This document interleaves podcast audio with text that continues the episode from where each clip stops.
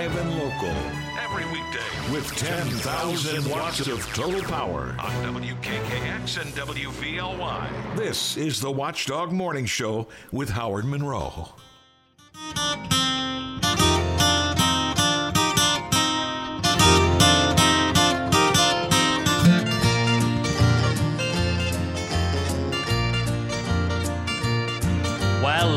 Who's coming through the door. I think we've met somewhere before. Hello, love. Hello there. Hello, love. Good morning, good morning, good morning. Where in the world have you been so long? I missed you so since you've been gone. Hello, love. But it's nice that you are back once again Hello, with us. love. Make yourself feel right at home. I hope you plan on staying long. Love. Yeah, we got it's warmer in here than it is outside. I feel pretty good. It's warm. This first time in a week I feel warm in this studio. It's nice in here. Uh, we, it's not nice outside. 11 degrees, Wheeling, Ohio County Airport. 11 at the Highlands. 13 degrees in Elm Grove, and 11 degrees at the Watchdog Radio Network studios outside. Uh, the 11 degrees feels like five because there's a little bit of wind blowing around. Uh, as you heard Darnell say, going to be cloudy throughout the day. Maybe some snow showers coming in after dark tonight, and then continuing overnight. Could have some a little bit of things to watch out for in the early morning drive tomorrow. Daytime high will be around 24 degrees. Phone line open 304 232 8255 and the Frio Stack Auction Service text line open 304 214 1600. Uh, In Alabama, Bob, they are eyeing up a new potential candidate for Senate. Want to take a guess who it is? Alabama. Alabama, Alabama, Alabama. I don't have a clue, Howard. We talked about it last week. He's a free man now. Oh, Nick Saban. Nick Saban apparently is being talked about in Alabama as a potential Senate candidate. However, Joe Manchin says Mm-mm, he ain't going to do it. Apparently, Joe's good friends with Nick, and uh, Senator Manchin says that uh, there is no chance. Put that out of your mind. Nick will not run. He would never run. I've known him since he was four years old. I'm godparents to his son. We're very, very close, and there is no shot that Nick Saban's going to run. But that's a story running around Alabama. Nick, Nick Nick Saban, very successful, but he's not the most famous guy that ever coached at uh, Alabama. That would be Bear Bryant. Bear Bryant, sure. And there was talk of that. The only trouble, you know what happened, Howard? Hmm. Bear Bryant died just a couple months after his last game. So there was talk that he was going to run uh, as Senate uh, from Alabama, but uh, the poor Bear, he dropped dead. Wow. Well, apparently Saban's name is being uh, bandied about in uh, political circles in Alabama, but Joe Manchin says, stop it. Just stop it. I know Nick, and he ain't going to do that. Manchin held his um, Politics and Eggs event uh, in Man- Manchester, New Hampshire um, on Friday. Was He spoke to that group. And then he went around and did the kind of thing you think about politicians doing. He stopped by a couple of diners and walked in and had some coffee and talked to people um, about uh, what they're thinking about for the next political season. And of course, Manchin is still saying that we need to find a, a middle ground, a moderate way. We've got to stop being so divisive. The far left, far right have got to find find a better way. There is actually a movement uh, being put together, and it's not no labels. It's a different group. There is a group uh, that has started a draft Manchin and Romney movement. Jennifer Franks, a Boston based political consultant, created the Draft Romney Manchin Committee to push Manchin and Senator Mitt Romney into running for president on a third party uni- unity ticket. Now, of course, Manchin has said over and over again, including at Politics and Eggs over the weekend, he's this he's not in this really to run for president. He's just out trying to talk to people and see see what they what they have to think. But this event Friday, uh, the Politics and Eggs, was Manchin's second trip to New Hampshire in the past month or so. And don't they have something pretty important going to happen up there here? Well, let me think of it. Hold on, let me just think. Oh yes, there's a primary. There it is. There's a primary. In fact, we are going to devote a good bit of time to that tomorrow here on the Watchdog Morning Show. Uh, our friend Matt Robison and uh, Congressman, uh, former Congressman Paul uh, are going to join us together tomorrow, live from New Hampshire. I was talking to Matt. I said, um, I think it was 2000. I was up there broadcasting this show from New Hampshire. uh, as part of, of our own program. And uh, Matt said, Well, you know what? Uh, Hodes and Matt are both New Hampshireites, New Hampshireans. They both are from New Hampshire. They know New Hampshire in and out politically. So tomorrow they'll help us understand what to look forward to in the New Hampshire primary. Oh, that sounds good. Unfortunately, Howard, I did my uh, farewell eggs tour on Saturday. Excuse me? My farewell eggs tour on Saturday. Oh, like Manchin and the politics. Well, not exactly. I went up to the Highlands and went to Eat'n Park. They're clo- they're closing today, Howard. Did you have breakfast? I did, and it was really, really good. It was kind of sad, you know. I talked to some of the, the servers, and they're going to uh, go to the uh, location in uh, St. Clairsville. But it was sad, Howard. I mean, just what a great. I mean, you to me, you can't find a better breakfast. They do a great breakfast. Eat'n Park does a great breakfast. Um, I, I still have never been happy with Eat'n Park at the Highlands since they came back from the pandemic and didn't bring back a their Sunday brunch, which I loved, They should have listened to you, Howard. and b their salad bar. They didn't even have a salad bar, and uh, that just to me, Eat'n Park is a salad bar. That's look, and look what happened. They they closed down. you know, Nancy and I still go over to St. Clair's for a good bit. In fact, I think did we go this weekend? One day last week we were over to, and you know what I've taken to getting anymore? I get the salad bar, all right, because I like the salad bar, soup and salad bar. That pretty much works for me. And then I get French fries and gravy. I don't know why. That's just I add that to my meal now all the time. Nancy says I get it too much. I, no matter where we go, I say, well, let me have French fries and gravy. So. Uh, we did uh, so. Eaton, Park- Eat'n Park at the Highlands is still uh, not the Highlands. Eat'n Park at the Highlands is closed at t- Open till today. today. So if you want to have your final meal there, Stop and say say goodbye. stop in and say goodbye. My son asked me, uh, Bob, uh, last uh, over the weekend, in a com- completely different context, but he's talking about some businesses in Glendale, and he said, uh, "There was a Ponderosa down there, wasn't there once?" I said, "Oh yes, son, there was a Ponderosa down there once." And Bob Slider and I were there on the very last day when they shut it down. We closed them up. we closed them up. We did indeed. And I still wish they would come back. All right, it's 8.15, quarter after the hour here on the uh, Watchdog Morning Show. Today is the Iowa uh, caucuses, and we, uh, the New Hampshire primary coming up later this week. We will talk with um, uh, Paul Hodes and Matt Robison about that live from New Hampshire tomorrow. The Iowa caucuses are underway today. The um, is bad out there, Bob. Donald Trump.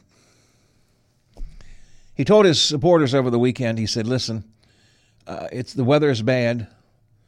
I know some of you are sick. You have the flu, you have other illnesses. People are telling you to stay home. Trump said this. You need to go out and vote. Go out and vote no matter how sick you are.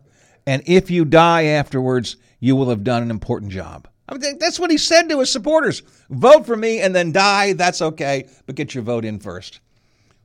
You talk about a narcissist. All right. Down in Charleston, the legislature has been um, trying to figure out what the budget the governor justice has proposed is all about and whether it's going to work or not and how they want to uh, modify or adapt it. We'll take a look at that budget with uh, Sean O'Leary from the Center for Budget and Policy. That's coming up next here on the Watchdog Morning Show.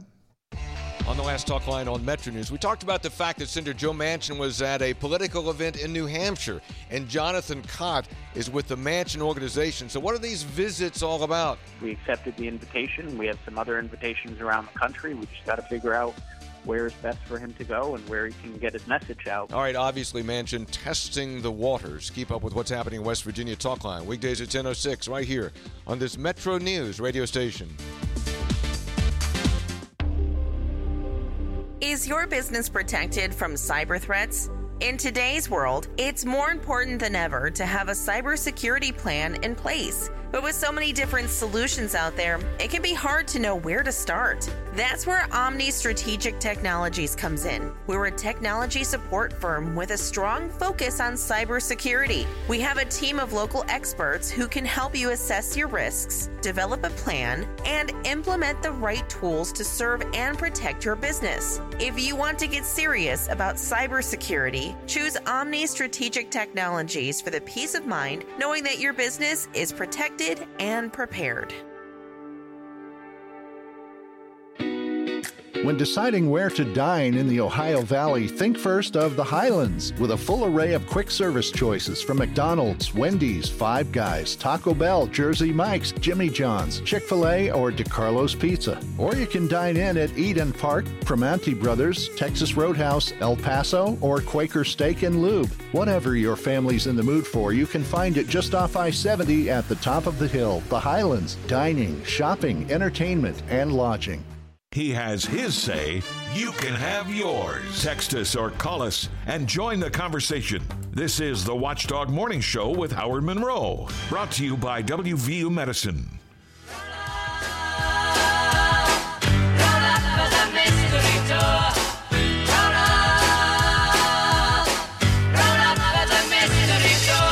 Bumper music is all mystery bumper music this morning here on the Watchdog Morning Show. It's 819, 19 after the hour.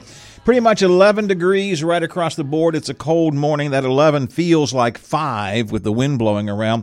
Going to get up to around 24 today with the snow coming in probably sometime shortly after dark. A little bit of snow and then more snow overnight and into tomorrow morning. So be aware of all that. Last week, Governor Justice outlined at his State of the State speech his. Um, his budget and some of the the uh, items that he'd like to put into that budget. I, have to be brutally honest, and I think I said this last week. As I watched the speech and I tried to take notes, it was hard for me to get a handle on exactly what he was saying half the time. The governor used to put out, um, all governors used to put out a copy of the budget ahead of time. I at least did not get a copy of that ahead of time. So I've been struggling to figure out what this budget is.